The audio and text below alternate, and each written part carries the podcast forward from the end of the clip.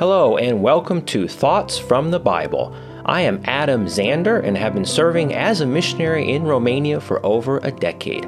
Join me every week as we look at simple thoughts from the Bible to help us in our daily walk with Christ and our relationships with our fellow man.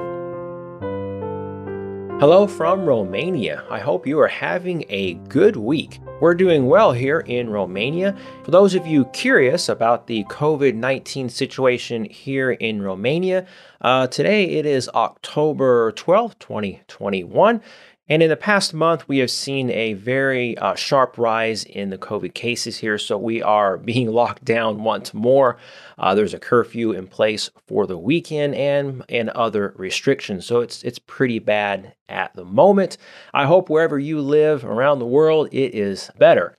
Today, I would like us to continue looking at simple doctrines from the Bible. If we want to grow closer to God, we need to study such topics such as sin, how to have your sins forgiven, baptism, and many other subjects. Many of us have heard of these things, but have we really looked at what God says about them? This series of lessons will show what the Bible really says about these doctrines. Last week, we looked at what is sin according to the Bible. In that lesson, we learned what the Bible teaches about man's sin against God. This week, I would like to look at the salvation of man's soul. How can we have our sins forgiven and once again have fellowship with God, our Creator? Last week, we saw that God will judge our sins. Our sins must be paid for. How can our sins be forgiven? Or how can we be saved or have eternal salvation? Let's see what the Bible says about this. You may have heard the word salvation or the phrase you must be saved, or perhaps you must be born again. What does this mean? I looked up the word salvation in the Bible to find the meaning of this. As a Bible teacher and as a missionary, I am familiar with these words and these terms, but many people have no idea what they mean. First, what are we being saved from? We are being saved from our sin and the consequences of it, which is the wrath of God and the judgment of God. Our sins must be paid for. Someone has to pay for it. I believe these verses from the Bible, which we will read in a minute, will help show that salvation is Jesus Christ saving us from our sins and its penalty. Let's read Luke chapter 1, verses 76 and 77. And thou, child, shall be called the prophet of the highest, for thou shalt go before the face of the Lord to prepare his ways, to give knowledge of salvation unto his people by the remission of their sins. Jesus Christ was sent to pay for the sins of this world. The Bible makes it clear that we are saved from our sins. Let's read Ephesians chapter 2 verses 1 through 9. And you hath he quickened who were dead in trespasses and sins, wherein in time past ye walked according to the course of this world, according to the prince of the power of the air, the spirit that now worketh in the children of disobedience, among whom also we all had our conversation in times past, in the lust of our flesh, fulfilling the desires of the flesh and of the mind, and were by nature the children of wrath, even as others. But God, who is rich in mercy for his great love wherewith he loved us, even when we were dead in sins, hath he quickened together with Christ. By grace ye are saved, and hath raised us up together, and made us sit together in heavenly places in Christ Jesus, that in the ages to come he might show the exceeding riches of his grace in his kindness toward us through Christ Jesus. For by grace are ye saved through faith and that not of yourselves. It is the gift of God, not of works, lest any man should boast. We are being saved from our sins. The Bible says, And you hath he quickened who were dead in trespasses and sins. The word quickened here means to be made alive. The Bible also tells us that we can be saved from the coming wrath of God through Jesus Christ. Let's read 1 Thessalonians chapter 5 verse 9. For God hath not appointed us to wrath, but to obtain salvation by our Lord Jesus Christ. And then 1 Thessalonians 1:10, and to wait for his Son from heaven, whom he raised from the dead, even Jesus, which delivered us from the wrath to come. Salvation is also the saving of our eternal souls. 1 Peter 1 5, the Bible says, Who are kept by the power of God through faith unto salvation, ready to be revealed in the last time. And then verse 9, receiving the end of your faith, even the salvation of your souls. So now that we have looked at what the word salvation means, it simply means being saved from our sins and from the wrath of God. Let's find out how we can be saved from our sin and delivered from the wrath of God. First, we cannot save ourselves. This is very important. Many people think and truly believe in their hearts that they can somehow pay for their own sins and please God. However, this is not true. Why? Because God is 100% holy and sinless. He demands that all of our sins be paid for and be holy as He is holy. No one can do that in their own strength. Let's see what the Bible says about God being holy. 1 Peter chapter 1 verses 15 and 16. But as he which hath called you is holy, so be ye holy in all manner of conversation, because it is written, Be ye holy, for I am holy. God is holy. God is sinless. Our own righteousness is not good enough. Look at what the Bible says in the book of Romans, chapter 3, verses 9 through 12. What then? Are we better than they? No, in no wise. We have before proved both Jews and Gentiles that they are all under sin. As it is written, There is none righteous, no, not one. There is none that understandeth, there is none that seeketh after God. They are all gone out of the way. They are become unprofitable. There is none that doeth good, no, not one. And then verse 23 For all have sinned and come short of the glory of God.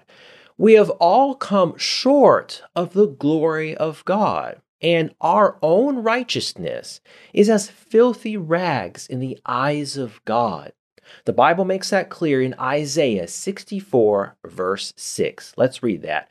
But we are all as an unclean thing, and all our righteousness are as filthy rags, and we all do fade as a leaf, and our iniquities, like the wind, have taken us away. The very best we can do to earn or work for salvation is not good enough. The Bible says clearly that salvation, forgiveness of sins, is not through works, but through faith in Jesus Christ alone. Ephesians chapter 2 verses 8 and 9. For by grace are ye saved through faith, and that not of yourselves, it is the gift of God, not of works, lest any man should boast. And then the Bible says in Titus chapter 3 verses 4 through 7, but after that, the kindness and love of God our Savior toward man appeared, not by works of righteousness which we have done, but according to his mercy he saved us, by the washing of regeneration and renewing of the Holy Ghost, which he shed on us abundantly through Jesus Christ our Savior, that being justified by his grace, we should be made heirs according to the hope of eternal life. So we see that man cannot save himself. Second, today, every person must be saved. Many people think the salvation God is offering to man is optional. People think that salvation is for weak people or maybe for religious people. No, every person must be saved. The Bible makes it clear that every person must personally receive God's salvation. And if they do not, then they will have to pay for their sin in hell for all eternity. Jesus told Nicodemus, Ye must be born again. Let's read that in the book of John, chapter 3, verses 5 through 8. Jesus answered, Verily, verily, I say unto thee, except a man be born of water and of the Spirit, he cannot enter into the kingdom of God. That which is born of the flesh is flesh, and that which is born of the Spirit is spirit. Marvel not that I said unto thee, Ye must be born again. The wind bloweth where it listeth, and thou hearest the sound thereof, but canst not tell whence it cometh, and whither it goeth. So is every one that is born of the Spirit. And then Acts chapter 4, verse 12. Neither is there salvation in any other, for there is none other name under heaven given among men whereby we must be saved. And then the Bible says in 1 Timothy chapter 2 verse 4, who will have all men to be saved and to come unto the knowledge of the truth. God has also commanded all of us to repent and turn to him for salvation. Acts chapter 17 verse 30 and 31. And the times of this ignorance God winked at, but now commandeth all men everywhere to repent, because he hath appointed a day in the which he will judge the world in righteousness by that man whom he hath ordained, whereof he hath given assurance unto all men, in that he hath raised him from the dead. So salvation is not an option. We must all call on Jesus Christ to save us from our sins. Third, today, salvation is a gift of God. As we saw, we cannot earn eternal salvation. How can we be saved then? By accepting the gift of salvation from God. You do not have to work or pay for it. Jesus Christ has already paid for your sin when he suffered on the cross. Salvation is a gift. If I give you something, it is free for you. You, you didn't have to pay for it, but it cost me something. Salvation cost Jesus Christ greatly. He had to suffer on the cross to pay for your sins, but He's offering you a gift and you don't have to pay for it. He already paid for it for you. Let's read this in the book of Romans, chapter 5, verses 14 and 15. Nevertheless, death reigned from Adam to Moses, even over them that had not sinned after the similitude of Adam's transgression, who is the figure of him that was to come. But not as the offense, so also is the free gift. For if through the offense of one many be dead, much more the grace of God and the gift by grace, which is by one man, Jesus Christ, hath abounded unto many. The Bible says in Romans 6:23, "For the wages of sin is death, but the gift of God is eternal life through Jesus Christ our Lord." And then we read Ephesians 2:8, "For by grace are ye saved through faith, and that not of yourselves, it is the gift of God." Last today, what must you do to be saved? This question was asked in the Bible. Let's read it. Let's see what it says. Acts 16, verses 29 through 31. Then he called for a light and sprang in, and came trembling and fell down before Paul and Silas, and brought them out and said, Sirs, what must I do to be saved? And they said, Believe on the Lord Jesus Christ, and thou shalt be saved, and thy house. Paul told this man to believe on the Lord Jesus Christ, and thou shalt be saved. All Jesus requires is whosoever believeth in him should not perish, but have everlasting life. John 3:16.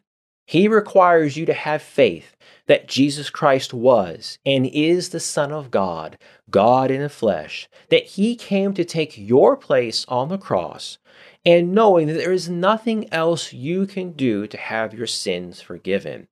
Jesus Christ does not require us to do good works to be saved, just have faith in Him.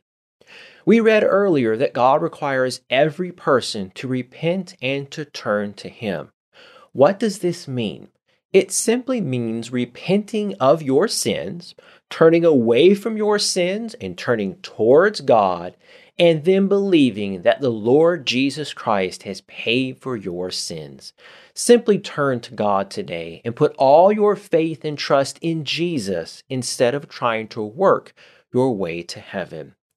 Today, I hope you admit you are a sinner in need of a Savior and call on Jesus Christ to save you before it's too late.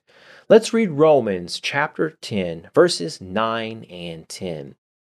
That if thou shalt confess with thy mouth the Lord Jesus, and shalt believe in thine heart that God hath raised him from the dead, thou shalt be saved.